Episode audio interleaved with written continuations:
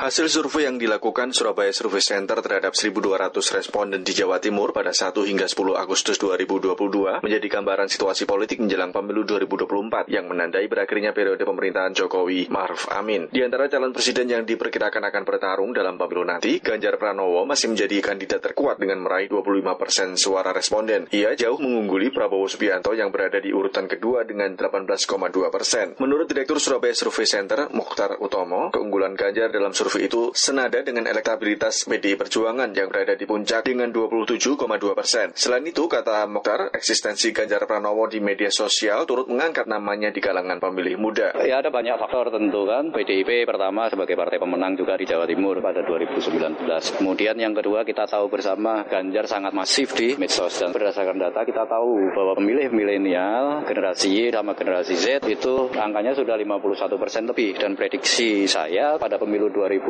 puluh empat nanti sudah lima puluh empat persen, dan kita tahu bahwa habit kaum milenial ini sangat dekat dengan medsos. Mukhtar juga memberi catatan terkait adanya lima puluh tujuh koma delapan persen responden yang masih mungkin berubah dalam pilihan politiknya, meski yang menyatakan mantap dengan pilihannya mencapai empat puluh dua koma dua persen. Partai politik maupun kandidat peserta pilpres dan pileg, kata Mukhtar, perlu memperhatikan faktor-faktor yang dapat mengubah pilihan publik. Iya, sangat mungkin, karena tadi kita lihat bahwa swing voter itu masih lima puluh tujuh persen, kemungkinan berubah pilihan apakah dalam konteks pilpres, dalam konteks pilgub ataupun pileg itu masih sangat tinggi. Dan tadi faktor-faktornya juga disebutkan, misalnya satu adalah visi misi yang disampaikan oleh partai, oleh capres, oleh cagup, kemudian ada faktor perintah kiai misalnya kan, ada faktor sembako, bahkan ada faktor uang. Jadi sangat mungkin semua itu berubah karena dinamika politik masih akan terus berlangsung. Sementara itu, peneliti senior di Surabaya Survey Center, Surakim Abdussalam, mencermati persoalan korupsi yang masih belum menjadi pertimbangan penting dalam memilih di pemilu dua ribu dua puluh empat. Meskipun faktor ekonomi dan ketokohan berpengaruh, ia memperkirakan mantan narapidana kasus korupsi akan sulit mendapat kepercayaan dan suara publik kembali. Dua case yang sulit untuk rebound.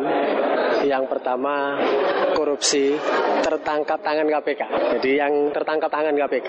Yang kedua, perempuan. Jadi sepertinya itu sulit termaafkan untuk kontestasi di Indonesia. Pemberitaannya masif, biasanya terkabar, terkonfirmasi ke publik, dan sepertinya publik sulit untuk kembali memilih. Surokim yang juga Dekan Fakultas Ilmu Sosial dan Ilmu Budaya Universitas Trunojoyo Madura menyayangkan adanya regulasi dibolehkannya mantan napi koruptor menjadi caleg di pemilu dua ribu dua puluh empat. Tentu sedih ya, sepertinya kita tidak mampu memperjuangkan soal etis itu. Tapi kalau kemudian regulasi kita masih memungkinkan untuk itu, cara terbaik kita adalah menggalang dukungan publik untuk memberi hukuman, kembali mengelulukan bahwa masih banyak calon lain yang sebenarnya lebih bersih, lebih punya daya juang memperbaiki negeri ini, dan saya kira no untuk yang dua case tadi itu. Dari Surabaya, Jawa Timur, Petrus Rizky, V O A.